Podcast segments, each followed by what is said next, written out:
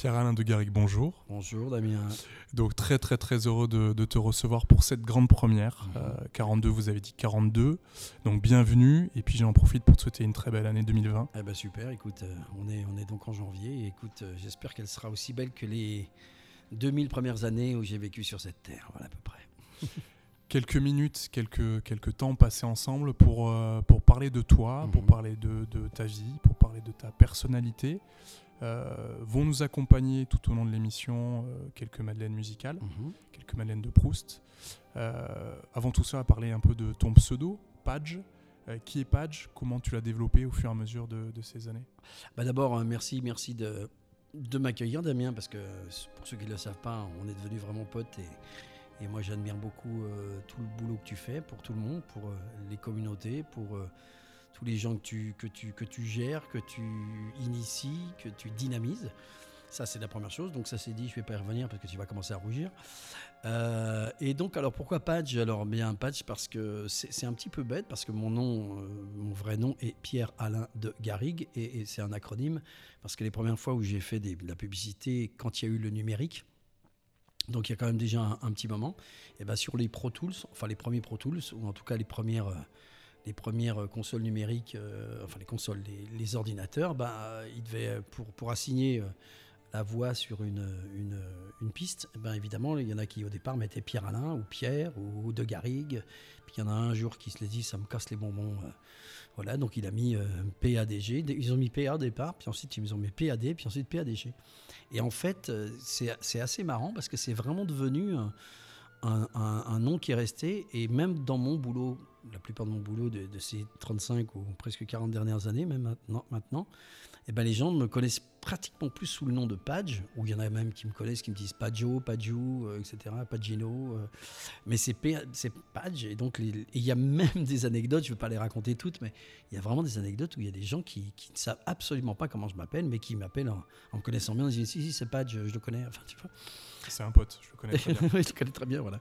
Euh, donc voilà, donc le, le, le, le, nom PADG, voilà, c'est simplement un acronyme de, de Pierre-Alain Garrigue. Voilà. Originaire du Sud-Ouest, du coup. Alors, Pierre-Alain, c'est quelque chose qui est très prégnant chez toi. C'est euh, qu'est-ce que qu'est-ce que ça veut dire pour toi? Est-ce que ça a du sens? Ah oui, ça a beaucoup de sens parce que souvent, quand euh, je suis en interview, les gens me demandent parce que souvent, je, on en parlera peut-être tout à l'heure. Je fais beaucoup de, de, comparatifs ou de métaphores avec le surf parce que je suis né au, je suis né à Mimizan et donc euh, Mimizan plage, pour ceux qui ne connaissent pas, qui est euh, c'est la côte basque, c'est vraiment entre Bordeaux et Biarritz, et c'est vraiment l'endroit où euh, bah, les rouleaux de, l'océan sont les, les, plus forts, en tout cas sur cette côte-là. Et donc c'est vraiment un endroit, d'ailleurs c'est le seul endroit quand, quand Brice de Nice arrive et, regarde les rouleaux, il fait Ah d'accord, oui d'accord, là va falloir faire quelque chose. Donc là il flippe sa race quand même avec Igor Dosgor qui est à côté. Et donc en fait, euh, voilà, Émilisant, c'est une grosse importance parce que c'est le rapport à l'océan. Alors c'est marrant parce que j'ai vécu vraiment dans trois endroits différents dans ma vie, ou quatre plutôt en fait. Euh, la première, c'est évidemment Mise en plage, et où j'ai toujours ma maison d'enfance que j'ai rachetée à mon papa. Euh, ensuite, c'est ma mère étant originaire de, la frontière suisse, donc on a vécu dans des petits villages dans la, dans la forêt, vraiment dans la forêt, dans un petit village qui s'appelle Andelot en montagne donc réveillé par les vaches le matin quand même. Hein. C'est quand on est à l'école, quand on était petit. Le troisième endroit, c'est évidemment Paris. Je n'allais pas dire Paris Saint-Germain, mais je peux me le permettre quand même. Euh, Paris, que, que, j'adore, qui est comme, tous ceux qui, qui, ne sont pas nés à Paris, mais qui ont découvert Paris euh, pendant 30 ans. Moi, j'adore cette ville, j'adore. Et puis, la quatrième endroit, c'est les Caraïbes, puisque ma fille est d'origine. Ah, ma fille, la maman de ma fille est d'origine martiniquaise, donc c'est mon second chez moi. Donc voilà, c'est un petit peu, on, le verra dans les Madeleines de Proust, parce que j'en ai donné une euh, par rapport à la Martinique.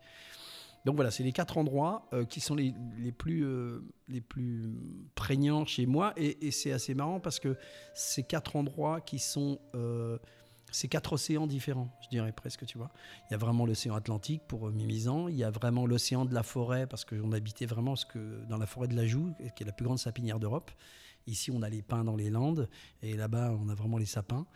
Et, euh, Paris, c'est une forêt et, un océan différents, tu vois, avec des vagues différentes et des hauteurs de, rouleaux différents ou d'immeubles différents. Et puis euh, la Caraïbe, bah, c'est juste en face de Mimizan. C'est assez marrant que ça soit euh, vraiment. Et alors, je dis souvent, la dernière fois, on m'a posé la question assez marrant. On dit la dernière fois que tu as pleuré de joie, c'était dans une émission du stream le matin. la dernière fois que moi je suis un pleureur. Hein. Euh, histoire d'amour, je pleure, euh, machin, euh, voilà, je pleure. J'ai pas du tout honte de, ça, j'adore, presque. Et, et, je dirais que la dernière fois que j'ai pleuré de joie, eh ben, c'était à mi-misant, quand j'étais devant un coucher de soleil. Tu vas te dire, waouh, c'est juste. Alors c'est le même coucher de soleil un peu partout dans le monde, évidemment, mais quand c'est chez toi, le bruit, le bruit des rouleaux. Et puis nous, on est vraiment, on a vraiment vécu à 300 mètres de l'océan. Ça veut dire que la nuit, euh, fenêtre ouverte, t'entends les rouleaux. Donc c'est un truc qui te, qui, c'est un rythme de vie. Moi qui suis un rythmicien, puisque j'ai été musicien, je le suis toujours, et ma vie c'est le sens du rythme, c'est de donner le sens du rythme aux choses, en tout cas dans mon métier et, et ailleurs, même dans ma vie spirituelle, je dirais. Mais le sens du rythme, il est, euh, quand tu es, dans le sens du rythme de l'océan ou du vent dans la forêt, c'est un rythme qui t'imprègne. Et donc, tu dois laisser te traverser ce, son-là. Quoi. Et qui te marque. Pierre-Alain, comment tu, as fait pour gérer justement, pour être parlé d'antagonisme entre la nature omniprésente et, euh, l'urbanité? Paris, Paris qui euh, gigantesque, Paris euh, qui peut te dévorer aussi. Comment est-ce que quand on a connu la nature de, si près, quand elle a été si prégnante, est-ce qu'aujourd'hui on arrive justement à plonger dans l'océan parisien? Bah oui, totalement, parce que d'abord, euh, moi, j'ai jamais été de cette école qui dit euh, il y a d'un côté la nature et de l'autre côté l'urbanité et la folie, parce que pour moi, d'abord, euh, la principale chose, c'est que ton ta maison, elle est à l'intérieur de toi, donc où que tu sois, c'est la façon dont tu te sens que tu dois que tu dois mettre en avant. Ça, c'est la principale chose. On en discutera peut-être après. C'est hyper important, mais Paris, mais c'est tellement beau Paris. Alors quand on me dit, comme tu dis toi, ça, ça, paraît grand, mais Paris c'est tout petit. Moi je circule par exemple pas en métro. Ça fait 30 ans que je circule en, moto ou en scooter. Et quand j'emmène des gens, comme les Mamie Twink la dernière fois, Florian, qui est assez connu, qui est un youtubeur, euh, qui est un de mes un frangin à moi, quoi. Et le gars rentrait euh, d'un trekking au Monténégro avec les serpents, les scorpions, la totale. Il a, ils avaient vraiment vécu le truc. Il avait jamais fait un tour de Paris en, en voiture. Je lui dis, bah, écoute, monte avec moi en scooter. Je vais te montrer ce que c'est Paris. Et là, pendant deux heures, je lui ai fait passer de village en village, parce que Paris, c'est des petits villages à chaque fois. Place des Vosges, euh, île Saint-Louis, le 15e, 14e, enfin, je lui fais faire un petit peu le tour. Il revient et fait Waouh, j'avais pas vu ça comme ça. Parce que tu vois la ville différemment. Et encore une fois, pour répondre à ta question, c'est quoi euh, gérer euh, ce qui semblerait une dichotomie entre, entre, entre la nature et l'urbanité? Non. Tu, tu, tu, peux voir des arbres à Paris, il suffit de les voir. C'est ton point de vue qui est important. C'est-à-dire que l'endroit où tu es, ça dépend de ta perspective. Moi, tu me mets à New York, tu me mets n'importe où, ou même, je dirais, euh, à Calcutta en Inde, etc. Bien sûr qu'il y a des trucs qui vont me choquer, mais à un moment donné, c'est ton intériorité qui va faire la différence. Quel est mon cinéma, ou en tout, en tout cas mon, mon écran personnel à l'intérieur Comment je vais gérer euh, euh, la façon de voir les choses. Je dis souvent aux gens, évidemment, si vous arrivez à Paris, comme si vous êtes ici, si vous voulez voir quelque chose de pas bien, si vous cherchez bien, vous allez voir quelque chose de pas bien. Parce que la vie, elle est en mouvement. Et vous savez pas ce que c'est que la perfection. Par contre, si vous cherchez quelque chose de bien, vous trouverez toujours quelque chose de bien. Donc les gens qui disent, et, ils ont tout à fait le droit de penser ça, mais les gens qui disent, euh, les gens qui disent, ben, euh, dis donc, Paris, c'est la folie, etc. Moi, je fais, ben, est-ce que vous avez bien regardé? Qu'est-ce que vous voulez regarder? Si vous vous dites que les gens sont, sont fous, vous allez trouver des gens fous. Et je, trouve toujours cette métaphore qui est assez intéressante, c'est-à-dire qu'à un moment donné, c'est comme les gens qui viennent vers toi qui te disent, dis donc, t'as vu ce temps pourri? Et je leur dis, je comprends pas. Non, t'as vu ce temps pourri? Je comprends pas. Je les fais un peu chier avec ça, tu vois. Et à un moment donné, ils disent mais, pourquoi tu dis Bah oui, mais pourquoi ton pourri Bah parce que euh, ça arrête pas de pleuvoir. Ouais, ouais, d'accord. Qu'est-ce que tu fais à midi? Ah, je vais au restaurant. Qu'est-ce que tu vas manger? Tomate mozzarella. Super. Vite fait, tu peux m'expliquer comment pousse une tomate? Vas-y, vas-y, explique-moi comment ça pousse. Avec quoi? Ah, de l'eau de pluie? C'est marrant ça. Donc le riz que tu vas manger, la tomate mozzarella que tu vas manger, le beefsteak que tu vas manger, euh, tout vient aussi. Ils ont besoin d'eau, hein, tu sais. Donc cette perspective-là, elle m'intéresse pas. Donc la perspective de dire que ça sert à rien, je dis, tu sais, y a je vais te donner un petit truc. Tu veux voir du soleil toute l'année? Tu vas dans le désert, tu vas voir comment c'est. J'y étais, hein, je peux te le dire. Et j'ai vraiment, je sais ce que c'est qu'avoir chaud et avoir soif dans le désert. J'étais pas en danger, mais je sais ce que c'est. Tu rencontres quand même des Bédouins qui parlent français, qui te disent, Monsieur de Guéreg, Pierre Roland, est-ce que vous pourriez nous expliquer ce que c'est que la pluie? Ils en ont jamais vu, jamais. C'est leur rêve. Donc, pour te terminer sur ce qu'on dit, ta perspective intérieure, c'est de dire quoi? C'est pas une journée pourrie, c'est un beau jour de pluie. C'est pas la même chose. La vision, l'impermanence des choses, on en a parlé euh, un peu en off.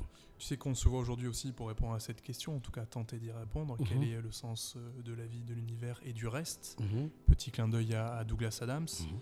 Et cette réponse qui est très importante dans la culture geek, le 42. euh, c'est ce qui m'intéressait justement euh, avec ta venue, que tu puisses aussi un peu euh, euh, nous, faire, euh, nous faire part de ta vie, de tes points de vue. On est donc au début des années 80. euh, Pierre-Alain, tu arrives sur Paris et Mhm. qu'est-ce qui se passe? Quelles sont les rencontres? Qu'est-ce que, Comment tu vois les choses à ce moment-là? Bah D'abord, euh, alors, tu as deux questions dans ta question, alors je vais peut-être pas répondre au sens de l'univers tout de suite. Après, on pourra essayer de- de- d'essayer d'aller dans cette direction. Comment j'arrive dans les années 80 D'abord, je suis déjà, je fais déjà un petit peu attention. Euh, je fais déjà à ma manière de penser. C'est important parce qu'à un moment donné, euh, je m'aperçois relativement rapidement euh, que, euh, que il m'arrive des choses et à un moment donné, quand je me pose la question sur ces choses, quand j'ai un léger recul, ben, c'est bizarre parce que plus je focalise sur les choses qui vont pas, plus elles m'arrivent encore plus. Et plus je focalise sur les choses, euh, banalement, c'est le B.A.B.A. ce qu'on appelle la loi d'attraction, hein, mais enfin, ça, on s'en fout. Plus je focalise sur les choses qui marchent, en tout cas, ce que c'est un peu un sens de la gratitude aussi, voir ce que tu as. Et, euh, je m'aperçois quand même que euh, j'ai de quoi faire avec euh, ma pensée propre. Donc là, il se passe un basculement parce que d'abord, euh, moi, je fais des études assez importantes. Je, je, suis nul en maths, mais je suis assez bon en français et en philosophie. Donc, je fais des études assez importantes de philosophie. Mais le petit grain de sable qu'il y a, c'est que je suis en train d'aller vers l'agrégation. J'ai la licence, mais donc je vais me retrouver peut-être rat de bibliothèque à un moment donné dans la philosophie. Et le petit grain de sable, c'est que mon oncle est un des batteurs d'Henri Salvador, vieux chanteur, ceux qui connaissent.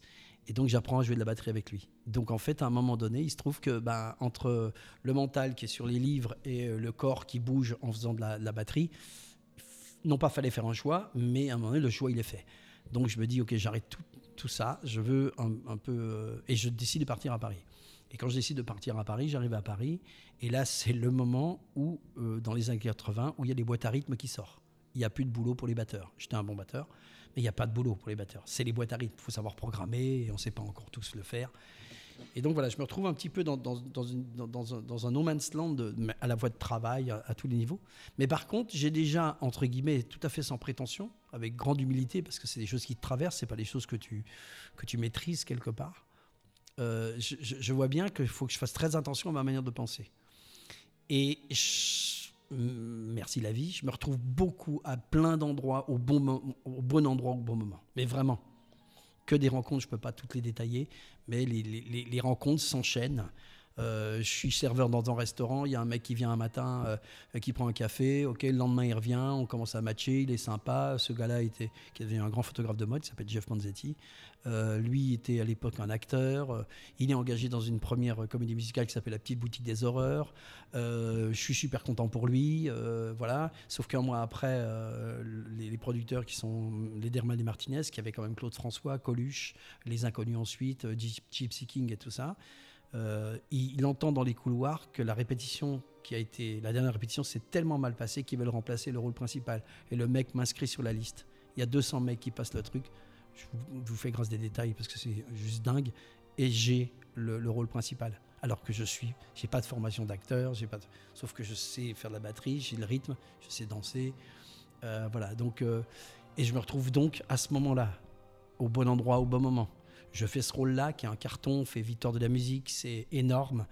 Et on, on est, on est sur quelle date là, je sais plus, je te les avais donnés, mais 84, ouais, 80, 80, ouais. dans ces eaux-là, 84, 85, je sais plus, euh, voilà. 83. Ouais, 83. Donc, donc, et à ce moment-là, euh, encore une fois, un- donc dans cette, je, je fais l'anecdote qui est juste dingue, c'est qu'à ce moment-là, dans cette, dans cette euh, comédie musicale, je suis le rôle principal, mais je n'apparais qu'à la fin. On s'aperçoit que tous les personnages qui ont été joués par un truc un peu bizarre, c'est moi. Et donc j'ai des perruques, etc. Donc je peux, tu vois, j'ai les cheveux longs. Vous le voyez à la radio que j'ai les cheveux longs, non? Et, euh, et donc à ce moment-là, je peux me couper les cheveux comme je veux. Et un jour, j'ai tellement chaud dans les, dans les dans le truc, je peux me permettre parce que j'ai des perruques et, et à la fin, j'enlève tout. Tu vois, je suis vraiment comme ça. Et je me dis, je vais me couper les cheveux. J'en peux plus, je vais me couper les cheveux. Le seul truc que j'ai fait dans ma vie, une fois, me couper les cheveux vraiment. Et je vais chez le coiffeur qui me coupe. Je dis, rase-moi. Et je me retrouve avec ça sur le caillou. Vous en faites pas, on montrera les photos à, la radio. Et donc, euh, et donc, et, le soir même, vous ne pouvez pas le croire, mais c'est vraiment ça. Je me coupe les cheveux. L'après-midi, j'arrive avec la troupe. Donc le mec fait Oh putain, l'autre, la tronche qu'il a, on dirait un tueur. En fait, tu vois, le truc, c'est vraiment une grosse tronche. Hein. Et, euh, et, le soir, on, soir on, joue. Et à la fin de la représentation, on est dans notre loge avec Jeff. Ça frappe à la porte. Une fille, j'ouvre. Je crois que c'était pour Jeff d'ailleurs. C'était super beau mec. Mais il avait plein de gonzesses. Et, euh, et je crois que c'était pour lui. Et la dame me dit Bonjour, je m'appelle Nathalie Giron c'est vous que je veux, vous avez déjà fait du cinéma? J'avais fait un petit court métrage, j'avais fait trois, enfin vraiment, euh, avec un copain, enfin c'était vraiment... Je savais que je, pouvais faire ça, quoi. Je dis non, pas spécialement. Il me dit, bah, venez, je vous donne une adresse, etc. Le lendemain, j'arrive, je vois un mec, petit gros, cheveux en pétard, euh, bonjour, tu parles anglais, euh, not very fluent, but I try, I try, avec un putain d'accent français. et voilà, avec un caméraman japonais, je fais pas attention, ok, il se passe, il se passe un mois et demi, encore une fois, incroyable le hasard euh, on était dans un, dans un théâtre qui s'appelait Théâtre des Jazets. Ça marchait tellement bien qu'on passe à la théâtre de la Porte Saint-Martin, mais il y a deux mois de, démontage, remontage. Donc on est libre pendant deux mois. Et au bout du mois là, cette fille m'appelait. Vous vous rappelez, euh, vous, rappelez de Nathalie Chéron Vous avez passé un casting? Je dis oui, oui, je me rappelle. Vous avez votre passeport? Oui. Vous êtes libre dans, dans 15 jours? Oui. Vous partez pour une semaine avec un monsieur qui s'appelle Luc Besson pour un film qui s'appelle Le Grand Bleu. Je fais ouais, d'accord. Et donc je me, voilà me retrouvant à Roissy euh, devant le panneau Gaumont. Et euh, j'attends, j'étais je suis toujours un peu en avance, donc euh, j'arrive. Et 87 là. Voilà, voilà, dans ces eaux-là, voilà. Et donc euh, là, et là, je vois arriver un grand mec, 1m90, qui me fait Salut, tu t'appelles comment? Bonjour, je m'appelle Pierre-Alain Garrigue. Oui, moi c'est Jean Reno, ok. Donc c'est Jean qui peut. Et voilà, arrive Luc, qui était évidemment le mec qui avait fait le casting, qui entre-temps, il, me, dit qu'il était venu me voir à, la, petite boutique. Et nous voilà partis pour une petite scène. Je n'ai qu'une petite scène dans le Grand Bleu, mais qu'est-ce qui se passe? Il se passe que on part au large de l'Écosse, une, sur une plateforme de, forage. Et en fait, c'est la scène où, en fait, où ils descendent euh, dans un petit bathyscaphe et ils boivent de l'alcool et ils parlent avec l'hélium. Je ne sais pas si vous vous rappelez. Tu t'appelles Ils parlent comme ça. Et, donc, ça rigole autour de la table. Et donc, euh, et donc, euh, et donc voilà. Et ce qui se passe, qui est incroyable, c'est que quand tu as une petite équipe, c'est pas une énorme équipe puisqu'on partait en hélicoptère, des hélicoptères russes qu'on voit d'ailleurs dans, c'est les hélicoptères qu'on voit dans, le Grand Bleu. Et eh ben tu deviens, soit tu te fous sur la gueule, soit tu deviens pote. Et Luc, euh, moi j'étais assez humble entre, même si je le suis plus beaucoup, non je déconne. et Luc m'a dit en, rentrant, il m'a dit, écoute, quand tu auras fini les petites boutiques, j'aimerais bien que tu viennes travailler avec moi. Et donc, quand je suis rentré, euh, après la petite boutique, ben, Besson m'a proposé, je suis venu travailler avec lui à la production. Donc, j'ai appris à devenir producteur, etc. Et euh, Pierre, on, peut parler d'une rencontre fondatrice ou pas? Ah oui, oui, ben, bien sûr. Parce que Luco, euh, bien qu'il soit décrié sur plein, de sujets, euh, moi j'adore. Euh, c'est quelqu'un qui, est un précurseur sur plein de trucs. On peut y voir plein de défauts, hein, il n'y a aucun problème, comme chez nous tous. Mais il avait une vision, puis au, fond de lui, c'est un, gentil, même si parfois il est dur. Et donc oui, c'est fondateur parce que là, à ce moment-là, qu'est-ce qui se passe? C'est qu'il me permet de venir travailler avec lui, de vraiment d'apprendre la production, de, tourner aussi, parce que j'ai fait Nikita, on a fait aussi ensuite Atlantis, on a travaillé sur le cinquième élément, ensuite sur Léon, et, que ça a été inversé, parce qu'en fait, Léon a été refait avant, parce que c'était les capitaux américains qui ont permis, parce qu'on a fait, parce qu'il a fait Léon, de faire le cinquième élément. Donc voilà, puis ensuite j'ai travaillé pour lui, pour, euh, pour Arthur les Minimoys, etc., un petit peu les, au, niveau de la voix. Mais il m'a surtout dit, tu, viens travailler avec moi, mais tu as la liberté si tu veux continuer tes séances de, musique et tout. Et pourquoi je parle de ça? Parce que c'est fondateur. D'abord, il me donne la liberté, il me donne plein de choses de, compréhension du business, entre guillemets. La confiance. La confiance, on en parlait tout à l'heure en off. Et puis surtout, euh, bah, il y a un jour, mais je me suis au Palais des Congrès en train d'enregistrer une, une, chanson. Euh, je faisais beaucoup de chœurs aussi à l'époque. Et là, je faisais, à ce moment-là, je faisais des percus. Et, euh, et puis voilà, et puis il se passe qu'à que, que, côté, il y a, une, il y a une, euh, un réalisateur qui s'appelle Jean Becker qui est en train de faire une publicité. Euh, il arrive, au moment où il y a plus le rouge, il ouvre la porte. Bonjour, beaucoup de gens connaissent cette anecdote, mais je la redis. Et voilà, et le gars arrive, c'est un grand réalisateur, c'est celui qui a fait Les Enfants du Marais, Les Meurtriers, tout ça. Et il lui dit, bah, non, pas Les Meurtriers, Les Enfants du Marais. Et, et il demande à un ingénieur du son qu'il connaît, on a un problème à côté, on est en train de faire une pub le problème, c'est qu'on a, on a un vrai problème avec le comédien. Et donc, euh, est-ce qu'il y a quelqu'un qui pourrait faire la voix? Et comme moi, je suis, un peu spécialiste des micros, entre guillemets, euh, ils me disent tous, Pierre Alain, il fait bien le con. Donc Becker me dit Tu veux venir avec moi? Il me tutoie tout de suite. Je suis dans le couloir, je dis Je l'avais reconnu, hein, je l'avais déjà vu à la télé et tout. Il me dit euh, Tu t'appelles Pierre-Lin Je dis Oui. T'as déjà fait de la pub? Je dis Monsieur Becker, je sais même pas de quoi vous me parlez. quoi. Et donc j'arrive, porte s'ouvre, là, tu as des.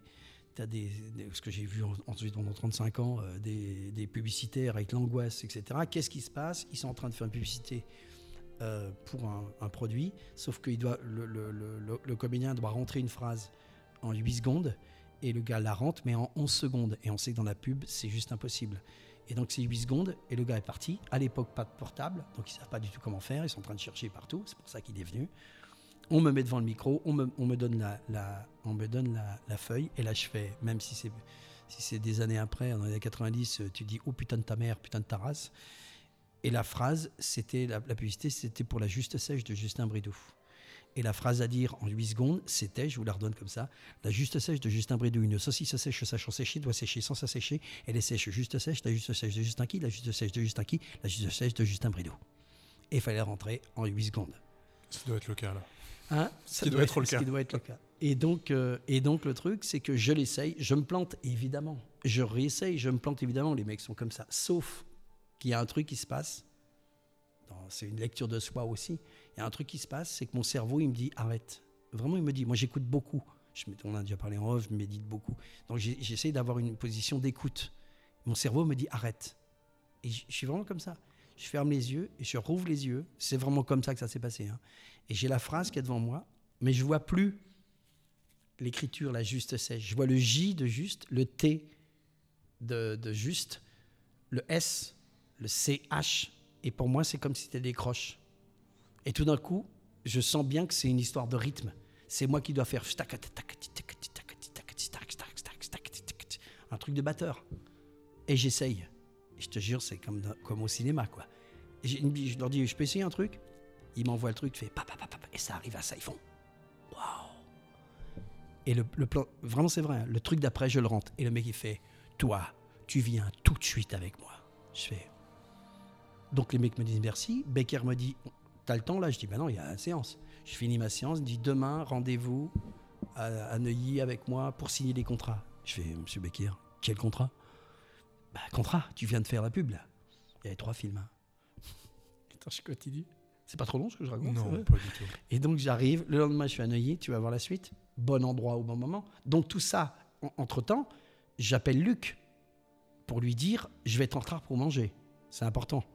Parce que tu vas voir pourquoi. Parce que quand je rentre le midi, euh, Luc me dit c'est intéressant ça. Parce qu'à l'époque, il n'y a pas de, de bande démo, ça n'existe pas. Les comédiens qui font des publicités, ils sont dans des régies, ils, attendent et on leur dit tiens, il y a un truc de pâte à faire, viens, euh, etc. Donc ils sont très très peu être spécialistes. Et il me dit tiens, tu devrais y réfléchir. Ce que j'ai fait directement parce que lui me le dit. Il a à côté un de business aussi. Quoi. Et donc, je finis, je suis chez Becker le lendemain, il me montre les contrats. Sérieusement, anecdote, quand je vois le prix sur les contrats, je me rappellerai, je lui dis, Monsieur Becker, le chiffre qui est là, c'est mon numéro de sécurité sociale. c'était énorme. À l'époque, c'était beaucoup. Mais on parle en franc. On parle l'époque. voilà. Alors après, ça- je pense que ça correspond maintenant à 5000 euros à peu près. Mais t'imagines, tu gagnes que dalle et tout d'un coup on te dit, et c'est normal. À l'époque, d'ailleurs toi qui t'appelles Bec BD, euh, si c'est pas même la fa- famille, j'ai travaillé avec, euh, avec euh, Bec BD euh, pour plein de pubs parce qu'il était hein, dans l'agence Yogan Rubicam. Et donc, euh, donc voilà, alors je continue aussi cette anecdote. Pendant qu'on est en train, pendant qu'on est en train de discuter, il reçoit un coup de fil, l'agence Yogan Rubicam, il est là, il répond Ouais, ouais, ouais. Attends, il se retourne Pierre-Alain, qu'est-ce que tu fais maintenant? Je dis Ben, euh, rien, puisque je suis avec vous. Euh, ok, si tu as trois heures, tu viens avec moi. Il m'embarque à Boulogne, on arrive chez lui, il me dit Voilà, on est dans un endroit où ils font des maquettes. Donc, c'est des micros un peu comme ça, c'est devant des, des, des- des bandes de montage. Et là, il dit Ben voilà, tu peux chanter ça? Il me fait écouter un petit truc. Je dis Ben, je peux chanter ça, ouais, parce que ça, franchement, je peux. Il dit, ok, alors tu vas chanter ça. Ensuite, tu vas me faire une voix sur ce, texte-là. Et puis après, on verra. Et, euh, et le truc, vous êtes trop jeune peut-être pour écouter, c'était la maquette de Mhm, Danone. Donc il y avait ça. Donc je chante le truc. Et après, il me dit, est-ce que tu pourrais euh, faire une voix un tout petit peu grave, euh, parce que c'est un yaourt qui en fait euh, euh, se retrouve avec des murs à l'intérieur de lui, donc c'est bon. C'est la première fois qu'on veut parler. C'est langoureux. exactement. Et, et donc, mais moi, je, je ne sais pas ce que c'est. Mais pour moi, c'est un truc musical. Donc, je fais la même chose que j'ai fait avec la juste sèche, mais pas avec les consonnes. Je me dis comment, comment je travaille ce truc-là?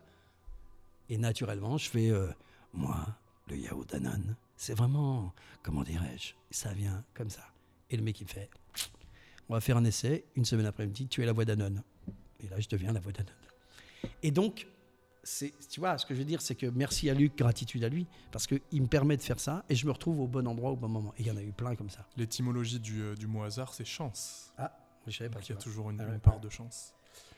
Pierre-Alain, je t'avais demandé en amont, du coup, de. C'était un exercice très compliqué, de sortir quelques Madeleines de Proust musicales, Mhm, des, euh, des musiques qui vont évoquer des choses. Donc je te propose d'écouter le, du coup, le premier extrait, Ouais. et puis tu vas nous expliquer un petit peu ce que ça peut éveiller en toi. Là, c'est- vraiment, pour moi, c'est la perfection de ce que peut être un morceau. C'est-à-dire que c'est dans la simplicité de la trance. La basse fait.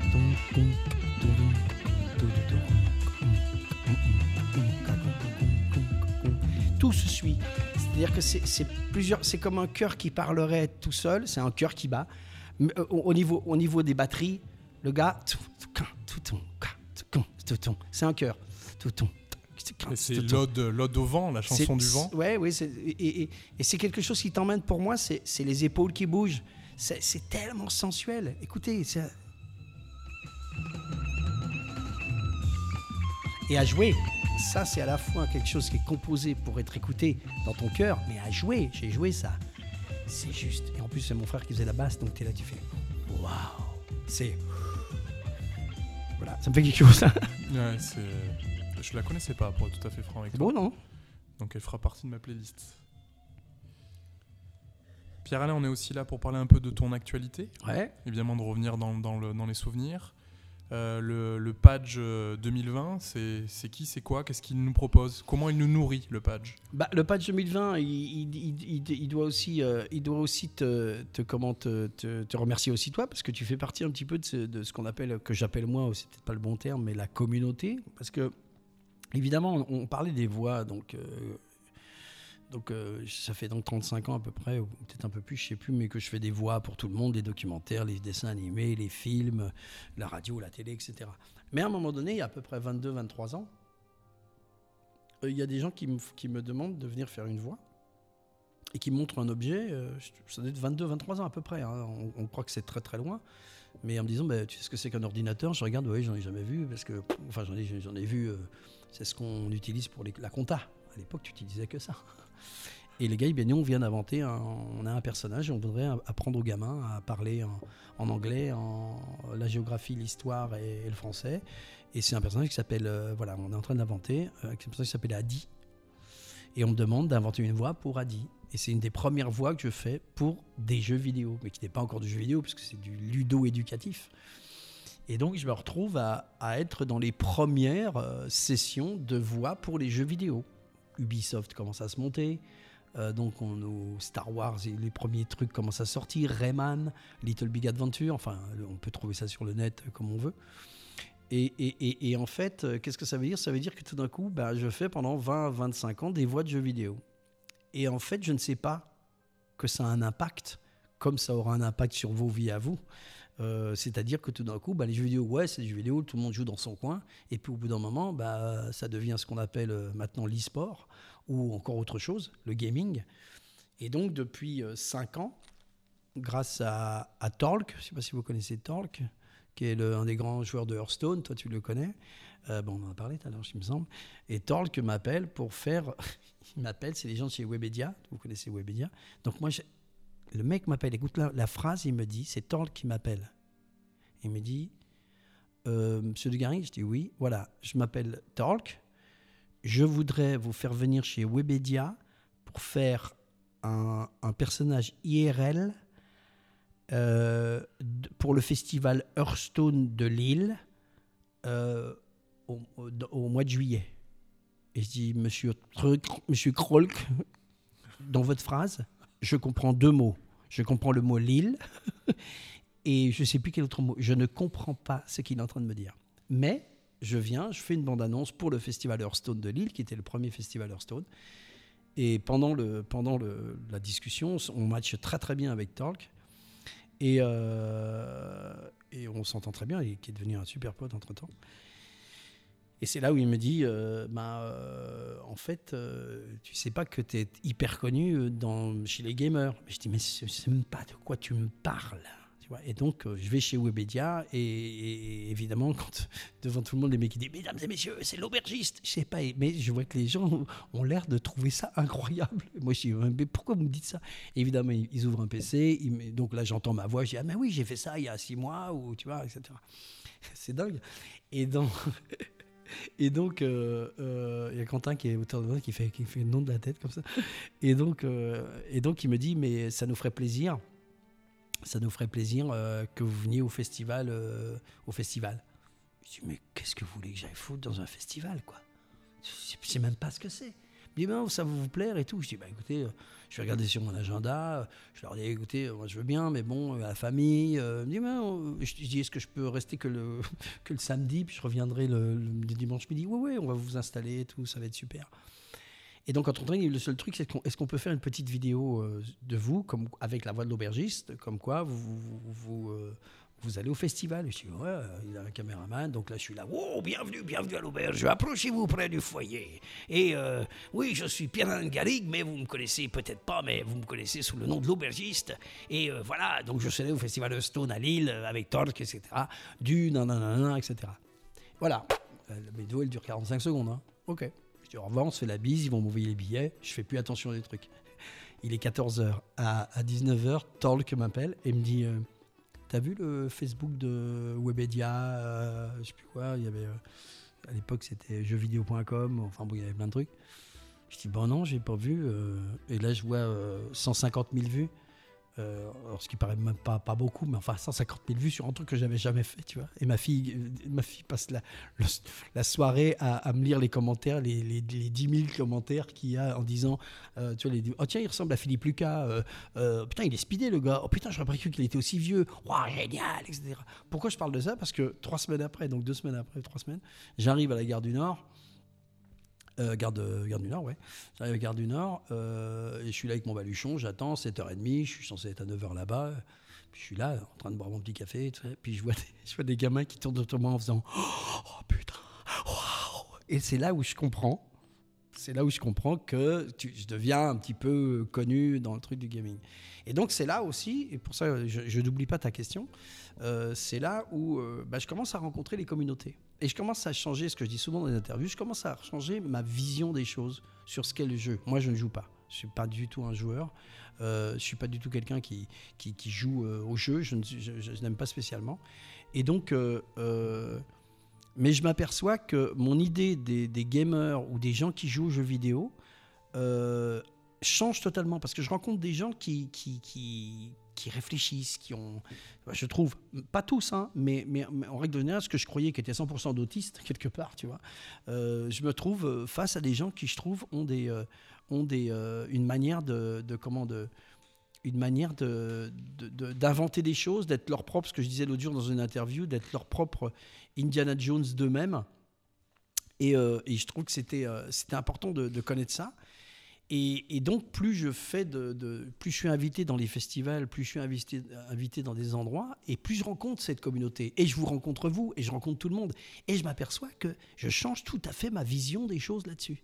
Et donc, tu me demandais ce que c'était que mon actualité. Ben maintenant, 5-6 ans après, cette, euh, ou 4, ans et demi après cette, euh, cette, euh, ce, premier festival, et ben maintenant, j'ai écouté un peu les communautés, j'ai rencontré les gens, euh, j'ai partagé avec euh, tous ces gens qui sont euh, comme, comme ici. euh, je veux pas, c'est pas parce que c'est le, c'est le- c'est l'équipe et la famille du- de- des Bordeaux Geeks, euh, etc. Mais on dit souvent, on le dit avec les noobs. hein, J'en ai parlé encore tout à l'heure avec Angèle. ça va, nous c'est la famille. Vous pouvez nous dire vous- on vient. sachez quand même qu'on est et c'est, on le veut, on n'est pas payé du tout pour venir, donc euh, on vient pas, il n'y a pas une histoire d'argent, mais on veut être là parce que c'est la famille, parce que l'accueil il est génial, bienveillant, c'est, super. Sauf évidemment Romain qui est là, qui lui, on n'aime pas du tout, hein, ça c'est net et clair. Mais non, on t'aime Romain. Euh, donc, donc le, le- le truc c'est que voilà, l'actualité c'est d'avoir rencontré tous ces, tous ces gens-là, donc faire des conventions, rencontrer des gens, et ensuite on me demandait tellement de, choses de, partager selon tous les univers que j'essaie de développer. À la fois les univers extérieurs, c'est la voix, euh, bah, les reportages, les, films, euh, et puis c'est à la fois aussi l'intériorité, ou en tout cas un sens spirituel que j'essaie de développer. Donc j'ai, avec euh, ma team, ce que j'appelle ma team, j'ai monté une sorte de team autour de moi, qui sont des réalisateurs, des, graphistes, etc. Et donc l'actualité, c'est ça, c'est d'avoir à la fois, c'est d'avoir une chaîne YouTube qui s'appelle Padge, on la trouve sur PADG donc, et d'avoir plusieurs axes où on, bah, propose aux gens, aux communautés, bah, à la fois euh, s'ils me rencontrent, maintenant je parle comme un gaming- ga- gamer IRL, s'ils me rencontrent IRL, euh, voilà, on en discute, mais autrement, bah, se rencontrer sur cette chaîne, euh, on gagne pas d'argent avec parce que j'ai aucune des, si on parle d'argent, j'ai aucune des, de mes vidéos qui est, monétisée puisque j'utilise des musiques connues, euh, etc. Mais en tout cas, voilà, c'est l'actualité, c'est vraiment de rencontrer vraiment et de, partager à la, fois avec les staffs, les communautés, les gens qui sont, d'être au contact des gens bah, qui t'aiment bien, puis qui t'aiment bien aussi. Et on, en viendra, et c'est le, le socle bah, de la rencontre, du fait d'être ensemble, du partage. Et c'est ça qui m'intéresse. C'est-à-dire que avec l'expérience et, ce que je peux arriver à, mettre en place, euh, ben, euh, avoir plusieurs, plusieurs endroits où on peut se rencontrer, que ce soit des festivals ou que ce soit des, que ça soit des festivals ou que ce soit bah, des, des rencontres un petit peu virtuelles, mais en tout cas de pouvoir donner des choses aux gens. Et le mot don, c'est assez important quand même. Très important même. C'est c'est vraiment intéressant ce que, ce que tu nous dis. Euh, nous, on le vit depuis, depuis bientôt 20 ans. Et effectivement, si tu veux, c'est euh, c'est des communautés qu'il faut apprendre à connaître. Mm, mm. Il faut venir voir, il faut le vivre, il faut l'expérimenter. Et c'est ce qu'on essaie de faire à notre humble mesure euh, maintenant un peu partout en France. Et pour revenir un peu sur notre, euh, notre monde qui est sur Bordeaux, c'est vrai que Alain Juppé, si tu veux, a pu le comprendre, euh, qui était le maire de Bordeaux, ancien Premier ministre, Mm, bien sûr. euh, le jour il a mis les pieds, en fait. Mais- Pour le coup, c'était Animasia. Et c'est là qu'il a enfin compris que dans ces communautés, il y avait de la profondeur, il y avait beaucoup de richesse, beaucoup de curiosité, beaucoup de partage, beaucoup d'amour. Et, euh, et là où il devait passer 10 ou 15 minutes, il avait finalement Ouais. passé une heure et demie avec nous. Mais bien sûr, parce que c'est ça ce que tu comprends. Tu vois, quand, quand, tu es comme moi dans, dans, dans, un milieu qui n'est pas du tout euh, joueur, et, et tu sais, si je joue même à- à- avec rien, quoi. Mais je joue pas, je joue même pas la belote. Enfin, je veux dire, belote, ça n'existe pas pour les, pour les gamers. Mais, mais, euh, mais ce que je veux dire, c'est que, c'est que tu rencontres des gens et tu te dis, souvent, je dis, j'aime bien cette idée de dire, mais la dernière fois, j'ai répondu à Combini, là. Je leur disais, mais je faisais un peu mon Jean-Claude Van Damme. Je dis, mais moi, j'ai rencontré des gens qui ont du brain. Les mecs sont pas aware, ils ont du brain, ils ont vraiment du cerveau. Pourquoi? Moi, j'avais un beau-fils, avec qui je suis toujours, euh, toujours très, très, très ami. Il m'a cassé les couilles avec Minecraft. Quand je dis il m'a cassé les couilles, il m'a cassé les couilles. hein. C'est-à-dire que tu arrivais, il, il disait pas bonjour, tu vois, ça me foutait. Sauf que maintenant, je vois bien l'esprit qu'il a. Ben, c'est Minecraft qui l'a formé. J'adore ce qu'il fait. Il a un esprit, vraiment, il a développé ça. Et quand je dis la dernière fois dans, dans, dans, l'interview de, de ou de Melty, je sais plus, euh, je, je disais, je trouve que c'est les gamers, pas tous évidemment, mais la dynamique, parce que tu joues, c'est que tu es obligé de te réinventer à chaque fois, que ce soit des créateurs, des joueurs. Tu es un peu l'Indiana Jones de toi-même. Tu vas dans des canyons euh, que tu connais pas, tu essayes des choses. Et puis tu partages aussi avec des gens qui ont le même univers. Bah, ça fait réfléchir quand même, tu vois. Tu pas. Avant, nous, on, avait la littérature, on avait. euh, Qu'est-ce qu'on avait, tu vois On avait le cinéma pour parler. Mais, mais, mais là, tu rencontres des gens euh, euh, qui, ont le même. euh, qui vont te parler, bien sûr, tous ceux qui jouent à LoL, par exemple, je fais tellement de voix dans, dans, dans, LoL, ils vont te parler à partir du socle de parler de LoL. Ils vont dire, bah oui, on joue ensemble, on se rencontre, on, on c'est- un truc humain, quoi. Tu es dans, t'es dans la, la transmission. Pas la transmission, tu es dans l'interaction. Pour, pour, euh, pour aller un peu plus loin, si tu veux, si on parle du numérique ou de l'exclusion, ou euh, justement pendant nos événements, c'est à ce moment-là que nos réseaux fonctionnent le moins bien. Pourquoi? Parce que les gens sont en recherche Mhm. de rencontres, Bien de sûr, partage, de se. Ah, toucher, marrant, de ça. vivre quelque chose. ouais, ouais. Et ça, c'est une réalité. On enchaîne sur euh, ta deuxième Madeleine de Proust. Allez, je me rappelle plus laquelle c'est. Ah ben ouais, attends. C'est Bob, on est d'accord. Alors c'est marrant parce que quand j'ai donné cette Madeleine là, je me dis tiens c'est marrant mais tu reprends Santana tout à l'heure, deux accords, pareil. Ouais. Tu vois, même accord, sol. Et, et tu vois, voilà, Bob Marley, on est d'accord. Le mec, il vient de un des ghettos les pires du monde, en Jamaïque. Sa seule idée, c'est chaque fois que je vais faire un truc, je vais parler d'amour et de paix. Chaque fois. Même quand il parle de la guerre, hein. même quand il parle des problèmes en Afrique. Il dit comment je rassemble, comment je rassemble, comment je rassemble. Et, je fais souvent des cours de musique sur le reggae. Enfin, des cours de musique. J'explique souvent pour ceux qui ne connaissent pas que le reggae, l'ancêtre du reggae, c'est le ska. Mais le ska, c'est deux fois ce rythme-là. Ça fait con cac, con cac, con cac, con. Tu vois, comme ça. Et lui, il arrive et dit il faut que ça soit plus cool que ça. Il faut que ça soit beaucoup plus cool. Et donc, il, il- il- il cou- il coupe le tempo. Enfin, je ne veux pas vous faire un cours de reggae là-dessus, mais c'est juste incroyable comme il a inventé. Et là, tu vois, c'est- ça aussi, c'est de l'amour, tu vois. t'es- Et là, là, sur le même principe, il y a cette musique-là est liée à, à un souvenir? Non, tu sais, c'est- des, des trucs de musicos aussi, tu vois. En, en tant que batteur, ça.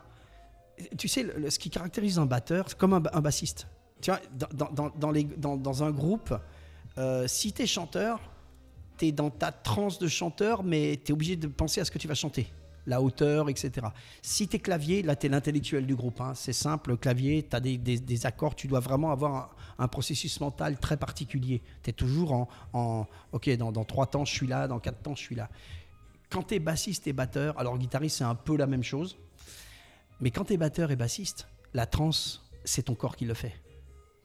Tu es toujours t'es une T'es- locomotive. T'es dans l'inné. t'es- T'es- t'es- t'es t'es- t'es dans le comédie, c'est ton corps qui le fait. Tu peux partir n'importe où, tu peux rester le truc.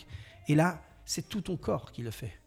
Tu vois Et l'important, c'est, tu vois, c'est, ce que tu as dans l'estomac et tout. Donc, et là, le reggae, c'est bon. Je ne veux pas expliquer comment marche la batterie de reggae parce que c'est assez difficile. C'est l'inverse de la batterie rock. Donc, euh, bon. Euh, mais là, t'es- c'est comment dire C'est encore une fois, c'est un cœur qui bat. Et ça rejo- je rejoins, tu vois, moi qui, qui, va faire un nouvel album, mais ma manière de composer, par exemple, ce que je veux donner aux gens dans le nouvel album qui va sortir, qui va s'appeler Good Vibes, c'est que il y aura du reggae aussi, mais c'est surtout que pour moi, ce genre de musique, tu mets un casque et tu es dans le train. Donc tu as le défilement. Tu vas d'un point à un autre et tu as le défilement du paysage et tu es seul avec toi-même. Donc faut que ça touche quelque chose qui soit de l'ordre du, tu vois, du bien-être. Jamais j'écoute, j'aime le hard hein, parce que comme tout le monde, c'est bien à jouer aussi. C'est fatigant, mais c'est bien à jouer. Mais à un moment donné, j'écoute ça et ça me parle d'amour. Parce que moi, ma, ma, ma, ma base première, c'est comment je vais pouvoir partager euh, l'énergie. Je pense que dans la vie, il n'y a que deux énergies. hein. On peut, on peut mettre tout sous deux énergies. Soit, tu- soit c'est la peur, soit c'est l'amour. Sous la peur, tu mets euh, la non-connaissance, la non-conscience, euh, le, le, euh, le- le je ne peux pas, oui mais, etc.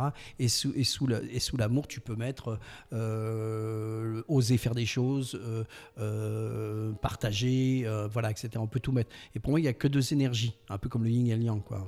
Mais qui ne sont pas antinomiques quelque part. Revient. Elles, elles vont, elles, vont, elles vont peut-être, elles sont complémentaires certains trucs, mais par contre, tu as le choix de l'apprendre.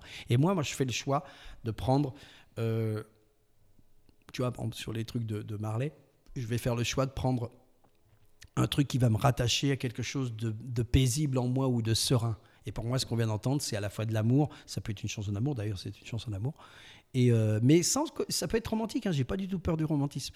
Mais c'est euh, marrant parce que quand le reggae, on aime on n'aime pas, il n'y a aucun problème. Mais c'est plus sur de l'énergie. C'est vraiment, c'est une énergie. Alors c'est pour ça qu'ils fument beaucoup, peut-être. Moi, j'ai jamais fumé ma vie, je sais même pas quel effet ça fait.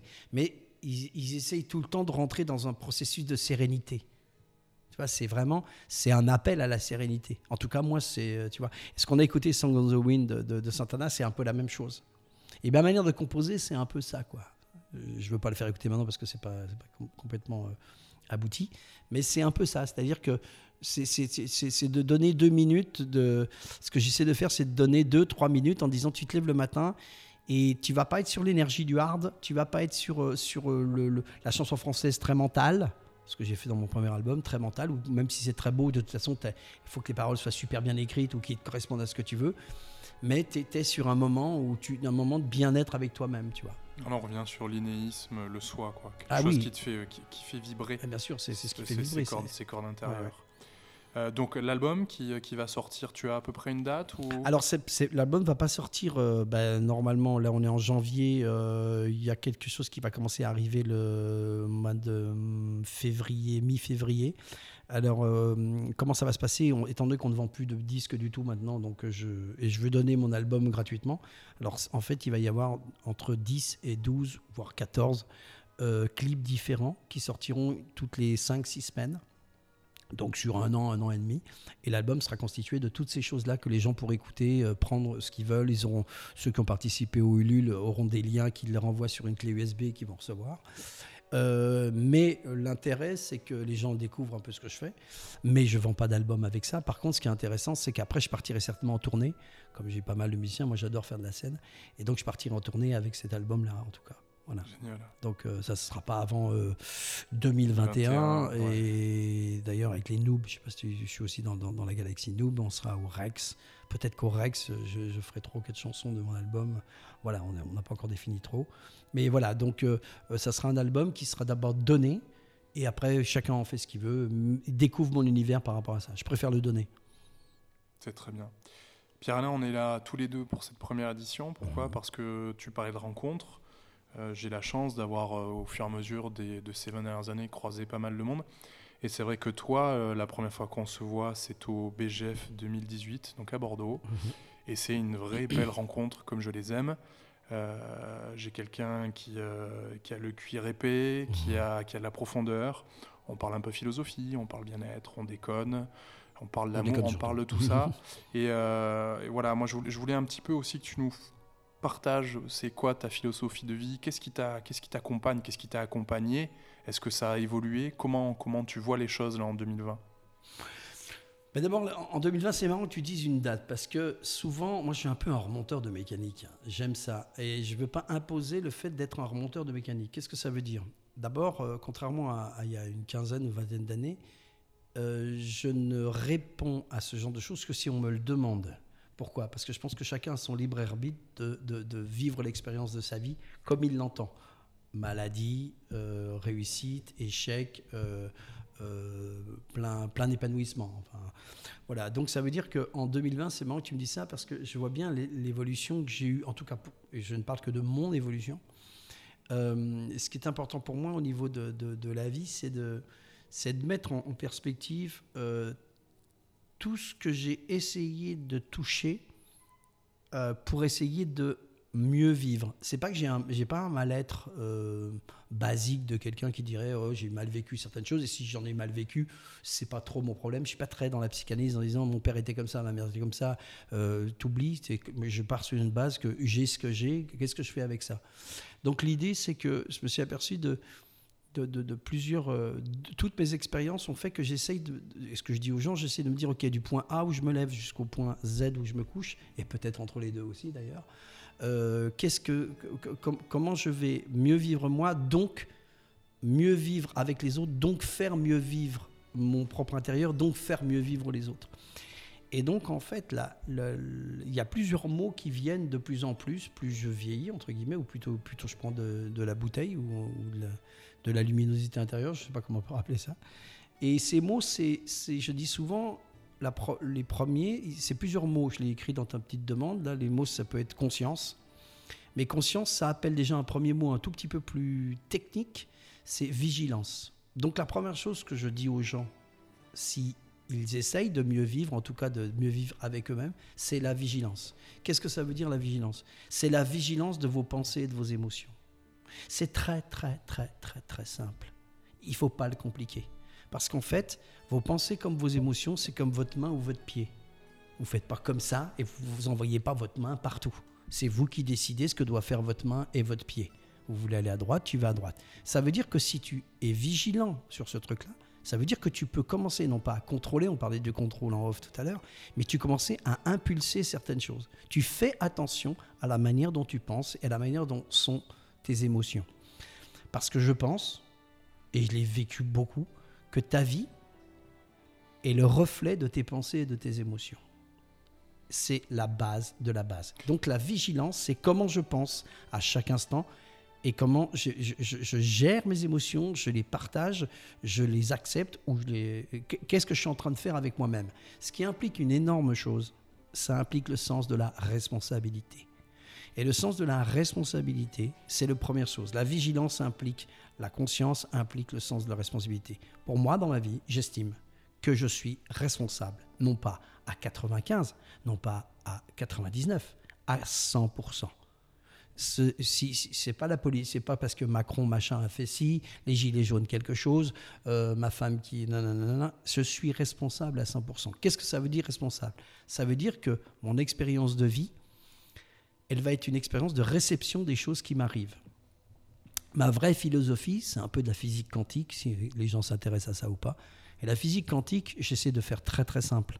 La physique quantique, je vous fais un- un- une métaphore. Vous avez un, un lac.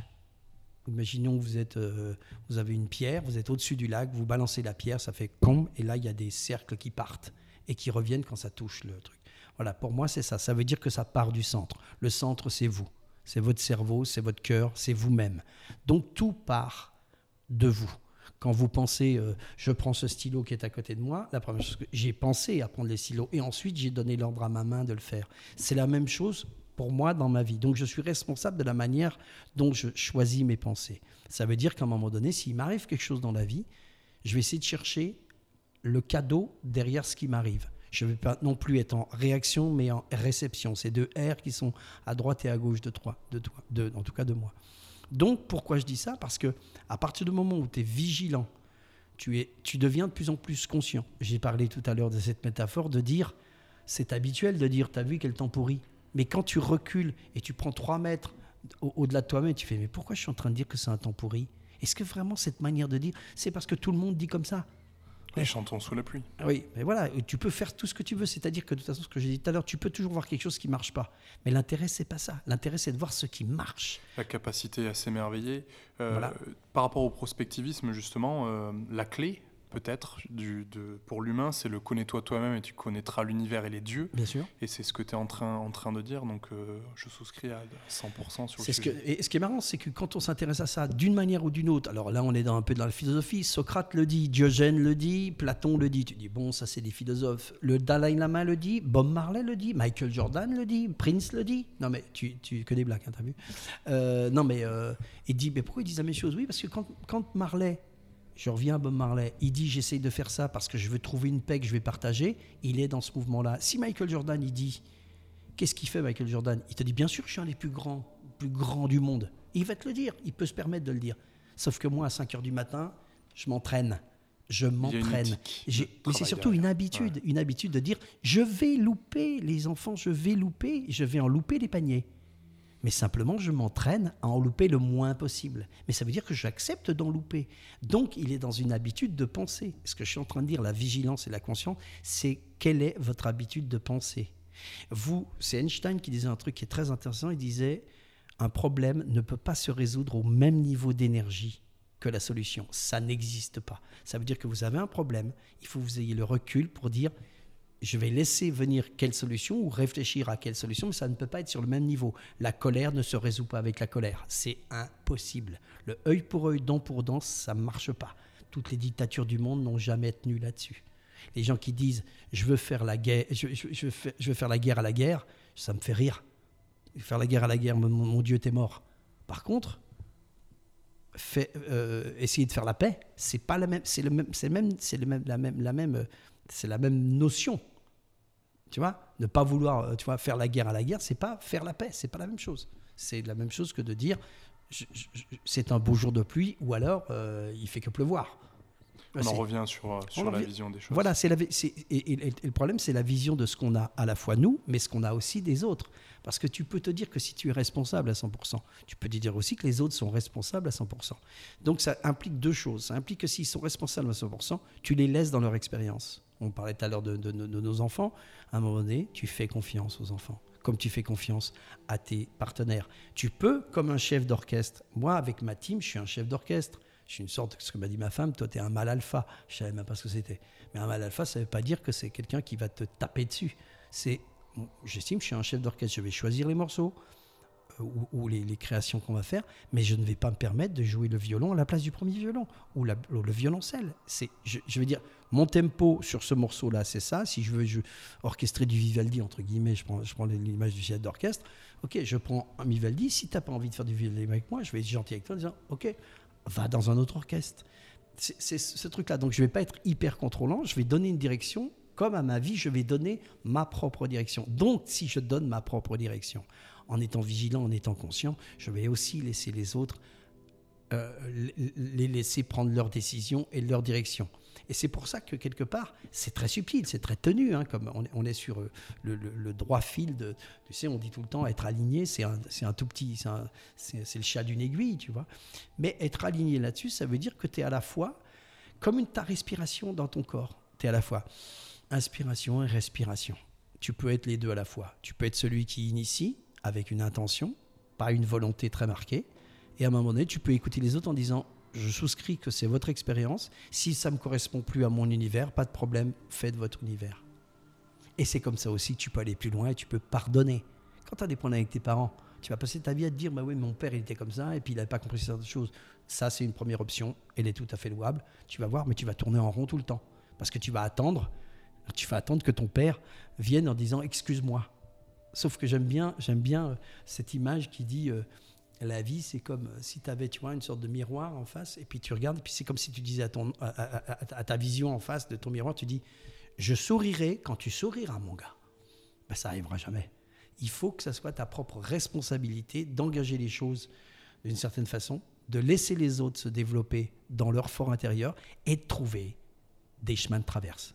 Je fais l'image tout le temps, il ne le voit pas à la radio. Un couple, comme une vie, c'est deux cercles et au- au- au- qui, qui s'interpénètrent les deux. Chacun a un centre. L'ikigai pour ceux qui Ouais, ont le Voilà, voilà. qui ont l'image. là. Voilà, donc, euh, donc euh, ça veut dire que, mais le, comme un couple, c'est ça. C'est-à-dire qu'il y a un centre et il y a un autre centre. Si tu arrives, tu veux absolument que l'autre soit ton centre. Tu veux qu'il soit tout le temps là, tu veux qu'il soit comme ça, que ça soit comme ça, pas trop Tu es dans le centre de l'autre et tu pas dans ton centre. C'est la première chose. Et tu laisses pas l'autre être dans son centre. Et par contre, la rencontre, elle est au milieu. Pierre-Alain, tu nous emmènes euh, assez loin, je crois. On y va sur le troisième extrait. Ah. Ah, alors ça, On ne voyait pas là, mais ça commence à groover ce verre-là. on est toujours un peu sur le reggae, hein, c'est marrant. ça. Alors ça, c'est la Martinique. Hein. Monter la rivière haut. Alors, idem, je connaissais pas. Cali. Donc, tu vas nous expliquer tout ça, s'il te plaît. Wow Ça, cette note Entre les roches et les racines. connaissais pas Quentin Un jour tu verras la source de la rivière. Monter la rivière haut. Ça a quand même été chanté dans l'Eurovision. Ça, c'est créole. Nous, mes oreilles. Donc, c'est quoi? C'est euh, donc c'est ton épouse, c'est familial, c'est. euh, C'est ma, mon ex-épouse, hein, avec qui on s'entend très très bien. Euh. C'est du coup ta fille aussi? Ah, ma fille est martiniquaise, ouais. donc euh, voilà, enfin, elle est indienne martiniquaise, donc, euh, puisque sa maman est hindoue martiniquaise. Et, et ben, pour moi, ça, c'est le morceau, euh, quand je quittais chaque fois la Martinique, que j'écoutais en pleurant, parce que je laissais ma fille. Donc, euh, voilà. Ça me fait toujours quelque chose, putain. Ouais, c'est normal. C'est le pouvoir de la musique et c'est pas toi, c'est pas toi qu'on va l'apprendre. Pierre-Alain, j'avais euh, du coup cette question euh, pour toi. Quel est, quel est le sens de la vie, de, de l'univers et du reste? Alors c'est une question évidemment en tant qu'humain qui est euh, quasi impossible. Ah, c'est impossible, mais, on mais peut essayer quand même. hein. Il y a quelques, quelques pistes. On a, on a commencé, si tu veux, à les toucher du doigt. Tu Mm, as parlé bah, de beaucoup de choses qui, euh, pareil, encore une fois, à mon niveau, font beaucoup écho. Voilà, qu'est-ce que c'est quoi le, la quintessence d'un patch là, euh, qui vient d'a- d'arriver sur une nouvelle décennie, qui a une, sur euh, aussi un, nouveau cycle de vie Qu'est-ce qui nous dit ce patch là Bah, en, fait, euh, ça rejoint tout ce qu'on a dit depuis le début. C'est-à-dire que euh, si je fais, je reviens un peu en arrière, je regarde les bons endroits au bon moment, je regarde les discours que je peux tenir, les partages que j'ai, de dire que je suis responsable ou qu'on est responsable. Hein, tout cet ensemble de choses. Mais j'aime bien essayer de répondre à la question c'est quoi le sens de la vie et de l'univers pour essayer? Parce qu'il y a un truc que j'aime bien, ce que dit le Dalai Lama, qui est assez beau. Bien que je sois pas, moi, euh, déjà dans les religions, euh, moi je suis à moitié feuge, puisque mon papa est juif. Et euh, on a plein de religions chez nous, donc c'est un peu le bordel. Donc il y a pas, il y a une spiritualité, mais il n'y a pas de religion. Et, et donc, comment Ce que dit Dalai Lama, qui c'est assez marrant dans le côté bouddhiste, qu'il dit, c'est aussi la physique quantique, qui dit, il n'y a pas 8 milliards de personnes sur Terre. Non, il y a 8 milliards de mondes différents. Et chacun voit son monde à lui.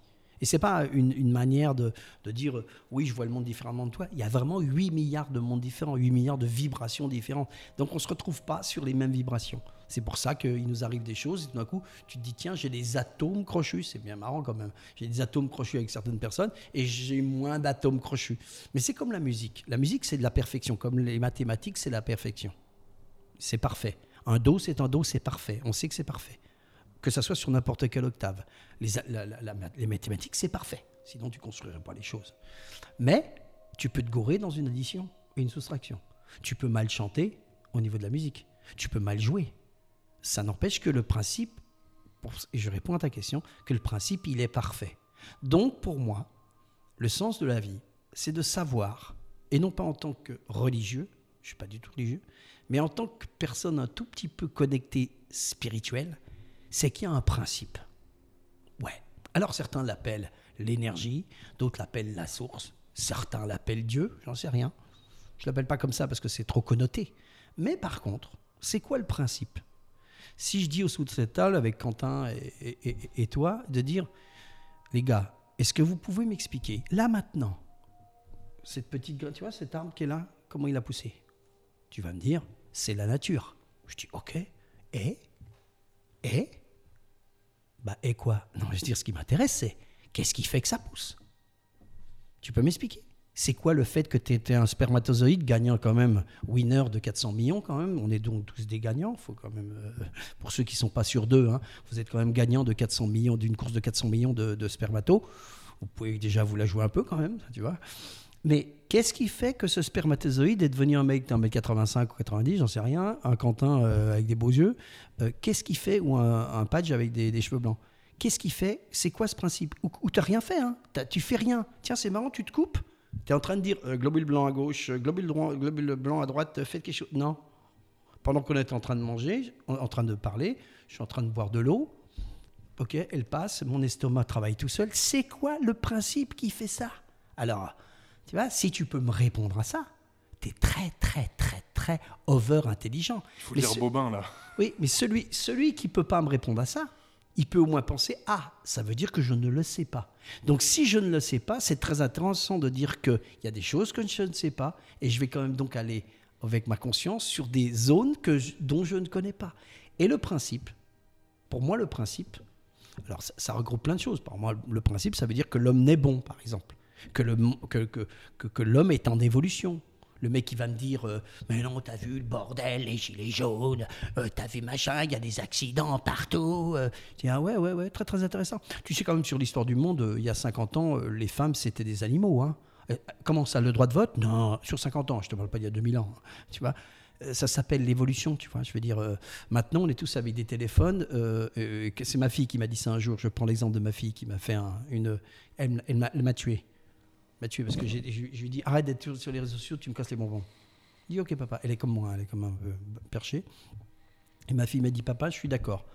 Mais là, maintenant, tu nous dis de prendre les armes, ou un gouvernement nous dit de prendre des armes pour aller casser la gueule aux Allemands, ce que papy, mon père, puisqu'il y a eu déportation, tous ces trucs-là, euh, et c'était normal d'aller casser la gueule aux Allemands ou aux Iraniens ou aux Chinois. Maintenant, ils prennent leur téléphone, ils disent bah non, parce que moi, des Allemands, j'en ai 12 sur Facebook qui sont mes copains, qui écoutent la même musique que moi. Je le sais. Donc, je ne vais pas prendre, je vais pas prendre le- je vais pas prendre des armes. Donc, ces réseaux sociaux disent bien ce que ça veut dire. Tu peux voir comme la loi de Pareto, 80-20, toujours 20 qui est pas bien, mais les 80, c'est que tout le monde est connecté, les gars. Tout le monde est connecté. Alors, bien sûr, tu peux prendre le côté, ça va pas parce que c'est de la merde, il y a des gens qui se font insulter, tout, tout ce que tu veux. Ouais, ouais, mais il y a tellement de bien à trouver là-dessus. Et on, on en, on en rep- on reprend ce que tu disais tout à l'heure, ces notions de choix. C'est quelle est ma part, quelle est ma responsabilité, Eh, qu'est-ce que j'ai envie de voir, comment je me nourris, et à la fois sur celui qui émet, celui qui reçoit. Exactement. Donc je finis sur la question du sens de la vie. Oui, je, me lève le matin ou quand je, quand je, c'est très simple, hein, ma vie est comme ça. C'est quand je me réveille, la première chose, je médite là-dessus. Je médite là-dessus sur le principe. C'est-à-dire que je suis à l'intérieur de moi et je dis qu'est-ce que je vais laisser me traverser? La vie est tellement incroyable. Je veux dire que c'est toi qui fais, c'est toi qui, qui, qui, qui fait monter le soleil? Alors après me dire, Titan, il est romantique. Ouais, mon gars, mais c'est, tu peux m'expliquer comment le soleil il arrive là? Vas-y, explique-moi. Et si tu peux pas m'expliquer, permets-moi de te dire que tu n'as rien à me dire. Ou ne m'impose pas une vision en disant c'est la nature ou c'est un truc. Donc ce principe-là, je vais essayer de l'appliquer à tout. Et on en vient à la base, c'est que c'est des énergies. Donc, il n'y a que deux énergies. Il y a l'énergie de rapprochement. On appelle ça l'énergie magnétique. C'est donc de l'amour. Soit de l'énergie électrique. Ça peut être de la peur. Mais il a que. Qu'est-ce que est ton choix On en revient à un problème de choix. Dans ta vie, si sur, sur cette base-là, d'un principe qui est à l'œuvre à l'intérieur de toi, et quand Socrate dit connais-toi toi-même, il dit bien la même chose. Et toutes les religions disent la même chose, et tous les mecs spirituels disent la même chose, et tous les gens qui prennent l'habitude, que ce soit un pianiste, que ce soit un ingénieur du son, que ce soit un mec, un chef d'entreprise, qu'est-ce qui se passe? Il prend ses décisions à partir de lui-même, de ses peurs ou de ses, ou de, ou- ou de ses envies. Mais ça part de soi. Donc qu'est-ce que tu fais avec ça? Qu'est-ce que tu fais avec ta vibration? Qui peut m'expliquer quand le soir, tu es en train de, Ta fille t'appelle et te dit Papa, je t'aime. Qui peut m'expliquer avec des mots ce que c'est? Un martien qui arrive et dit Vous m'expliquez l'amour? Et tu fais Ben, c'est quand je prends dans mes bras ma fille. Voilà, il Ok. Et c'est la même chose. Si tu peux pas m'expliquer ce principe qui est partout autour de toi, alors, dans, cet imaginaire-là, moi j'aime bien donner plusieurs métaphores. L'électricité qui est autour de vous. Euh, L'électricité, il y a 200 ans, l'ampoule, elle n'existe pas. Edison, il n'est pas encore là. Ou 150, je ne sais pas exactement. Mais l'électricité, ça, exi- ça existait à partir du moment où l'ampoule a été inventée? Ben non. La gravité, ça existe depuis quand? Ça a toujours été là. Donc ce toujours été là, c'est quoi? C'est quoi? Est-ce que tu le mettrais pas dans ton camp? Est-ce que tu ne le mettrais pas dans ton camp? J'en discutais avec les Mamie Twink. On discutait de la guerre de 14. Horreur absolue, etc. Tu as déjà été dans l'endroit de, de Verdun? Non. Quand tu arrives à Verdun, tu sais ce qui se passe? Le premier truc que tu vois, tu as vu des images et tout. La folie, le- l'enfer sur Terre. Tu sais quoi? Il n'y a que des pâquerettes, de l'herbe, des arbres et des oiseaux. Et tu fais. Qu'est-ce que ça veut dire? La vie reprend toujours le dessus. La vie reprend toujours le dessus.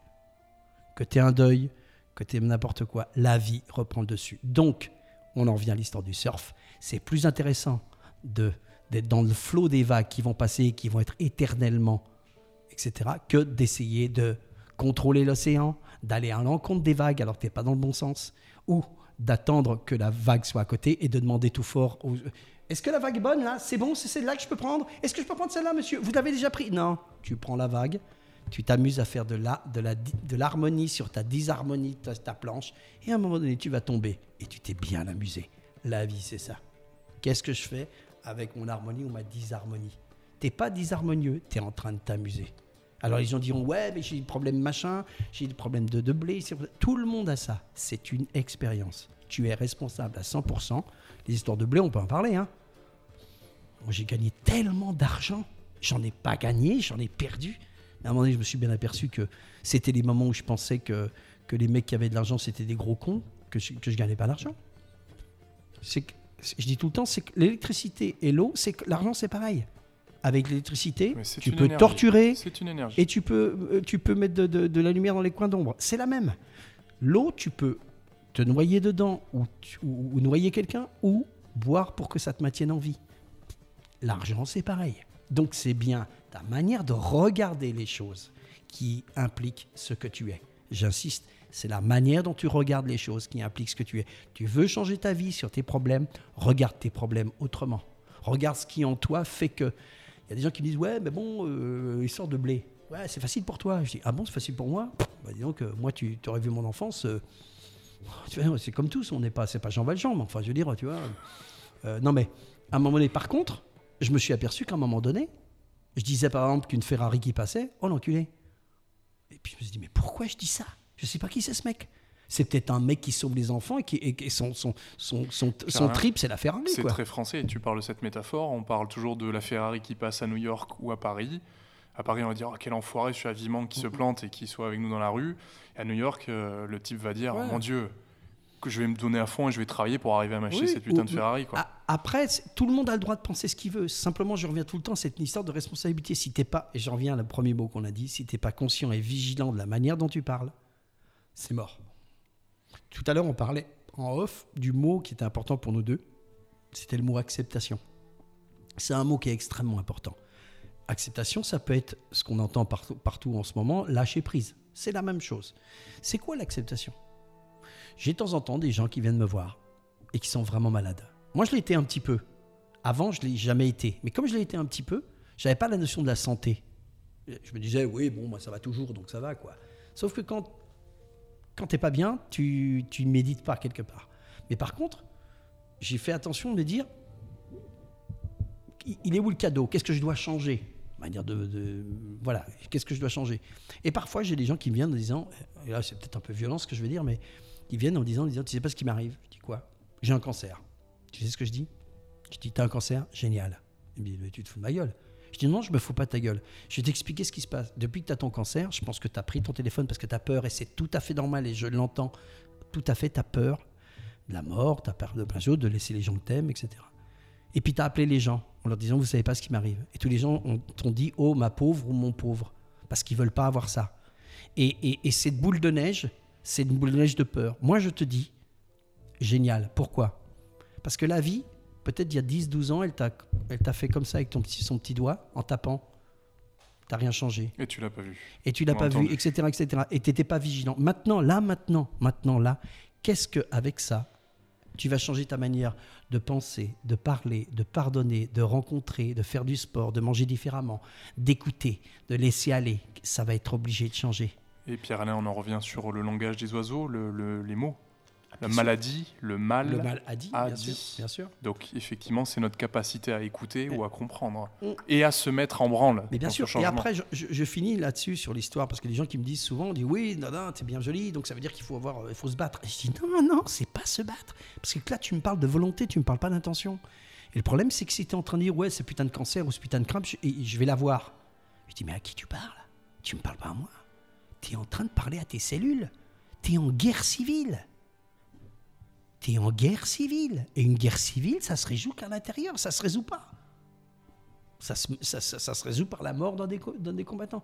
Alors, ce que je propose, ce qui n'est pas, c'est découvre toi-même comment tu vas respirer, comment tu vas accepter. Parce que cette acceptation, et on en revient toujours à cette histoire, le principe, le principe, il est là. Et normalement, si tu le laisses faire, tu le laisses faire, il va trouver des chemins.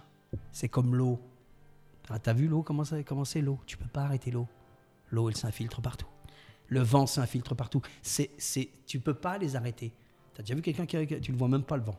Tu, parlais de Hanh tout à l'heure. Ouais. euh, euh, cerisier, hein, C'était en off qu'on en parlait. C'était en off. Donc euh, c'est ouais. un, Vietnamien ou C'est un Vietnamien, c'est c'est un des plus grands maîtres bouddhistes et qui, Mhm. euh, qui vit en France et qui parle bien, tu, tu parles de douleur et de maladie, d'accueillir, accueillir. Acceptation, accueillir, euh, se laisser traverser. Alors les gens disent ouais mais c'est quand j'ai mal, bien sûr, bien sûr, je suis tout à fait d'accord et on l'écoute. Mais c'est peut-être le moment de dire je suis dans ma respiration et je suis que dans ma respiration. Pourquoi on parle souvent en méditation de respiration? Parce que c'est l'endroit le plus proche de toi. C'est l'endroit le plus proche de toi. Où il y a une autre, il y a une autre manière de, c'est de se mettre des boules qui et, et d'être euh, en, respiration et de simplement d'essayer d'écouter son cœur.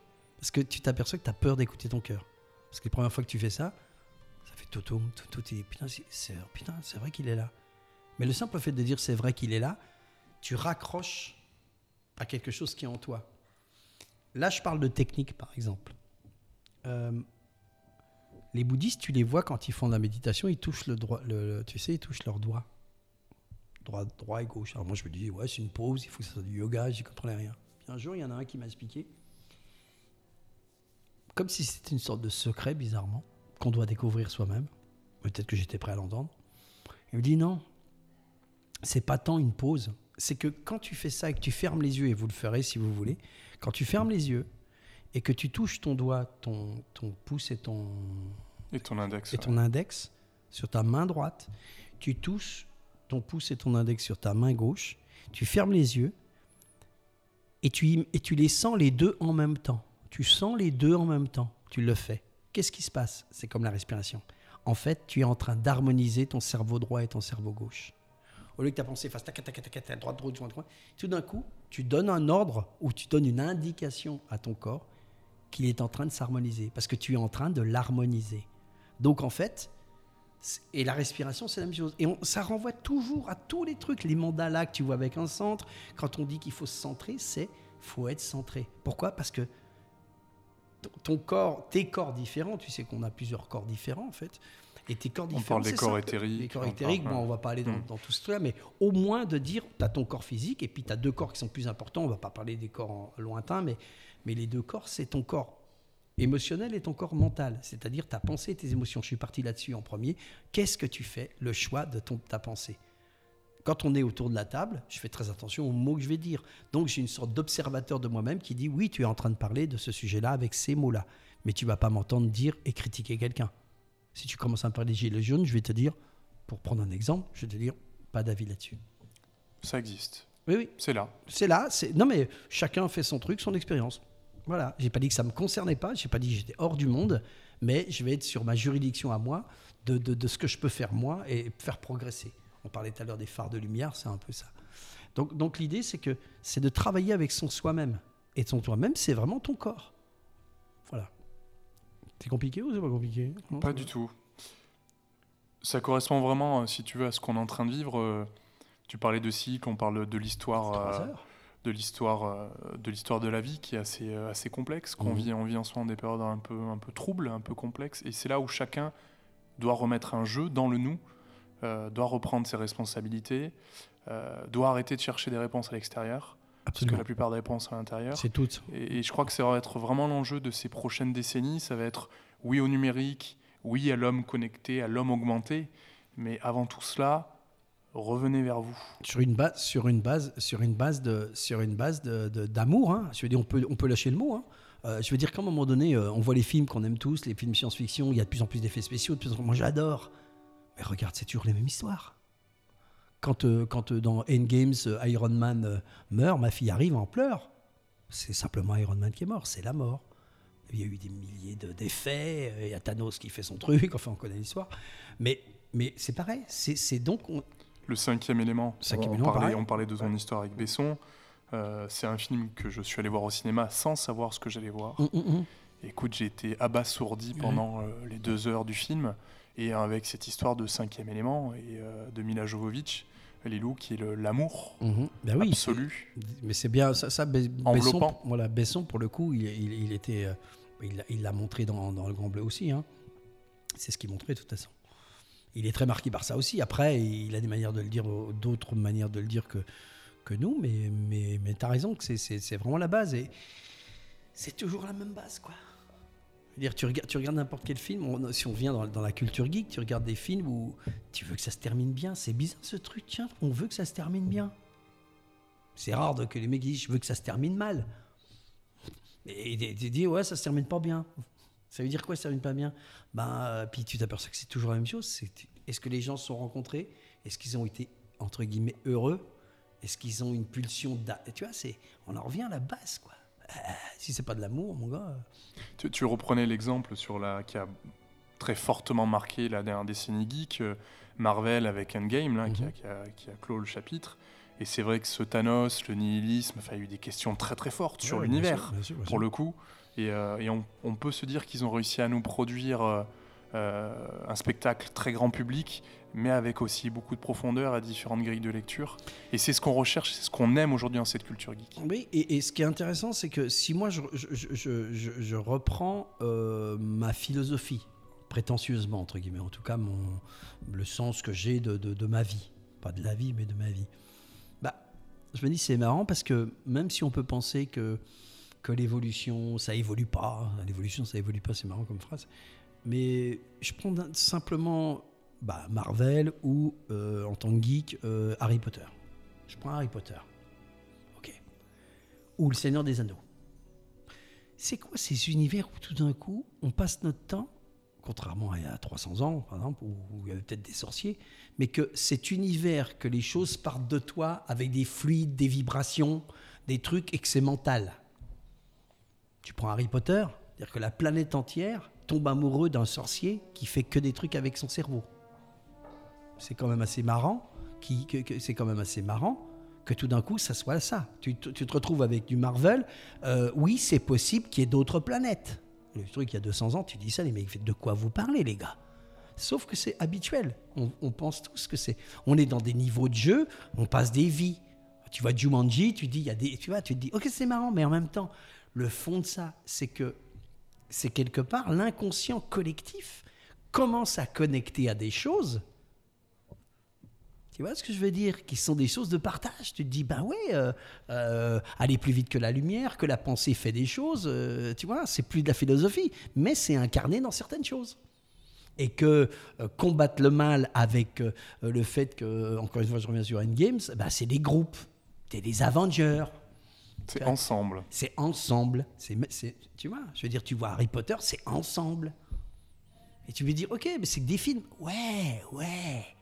Mais est-ce que ça dit pas toujours la même chose? C'est qu'au fond de nous, tu as cette envie, et c'est pour ça que je dis que l'homme naît bon, tu as cette envie que les choses soient harmonieuses. Et si tu n'as pas cette envie, ben, le monde, il n'existerait pas depuis un moment, tu vois. Mais donc, cette évolution-là, pour moi, je suis hyper optimiste par rapport à ça. Sais quoi, c'était le, c'était le mot que je voulais avoir pour, euh, pour la fin. Tu vas nous emmener une dernière fois dans des contrées musicales avec ce- cette dernière Madeleine. Ah, ben voilà, tu vois, ben ça, ça correspond. C'est Il était une fois en Amérique, musique d'Ennio Morricone. Pourquoi? Musique de film. Incroyable. Tout ce dont on a parlé. Imagine-toi, c'est pas de l'amour, ça aussi? Tu peux dire n'importe quoi là-dessus, avec cette musique-là. Tu peux dire ce que tu veux. Si t'as pas la musique dans le film, donc ce côté, cet emportement de ton âme, je peux pas dire autrement, ce truc qui te dit Putain, mais pourquoi ça me touche? Pourquoi ça touche, mon gars? Parce que t'es constitué comme ça. Tu, par- tu parlais de, de vibratoire, de vibration, la musique. Bon, on est, on est au cœur. Mais t'es au cœur du truc. C'est-à-dire que là-dessus, tu peux pas dire je te déteste. C'est impossible. Sérieux. Ça veut dire qu'on cherche tout ça. Pourquoi il y a autant de musique merveilleuse de films? Et là, tu fais waouh, ça se termine bien. Voilà, ça se termine bien. Pierre-Alain, merci du fond du cœur pour, euh, pour cette première, euh, ce premier enregistrement de 42, vous avez dit 42. C'est un beau On a essayé très humblement de, de- de donner quelques pistes. Euh, C'était vraiment important pour moi de débuter avec toi. Je voulais vraiment te remercier merci, du fond merci, du cœur. Merci, merci. Euh, belle rencontre. On aura l'occasion évidemment de se revoir et de reparler de tout cela. Euh, à vous qui nous écoutez, vous pourrez retrouver les Madeleines de Proust, peut-être quelques conseils de lecture et quelques bons mots de Pierre-Alain du coup sur notre, notre blog et les réseaux. Et puis je vous dis à très très bientôt euh, pour nouvelles aventures. Merci à Quentin Merci à Quentin évidemment pour toute la partie technique et Romain qui était là aussi. et, euh, et à toutes les équipes qui nous accompagnent au jour le jour. Pierre Super, Alain, merci. à sans cesse, j'ai envie de te dire. Ah, j'adore. Je dis ça euh, à 116, c'est beau ça. Je, te le pique, c'est bon. Tu peux, Ouais, tu peux, tu peux. je te citerai. Et, et, et à sans cesse pour, euh, pour vous toutes et vous tous. Merci à tous.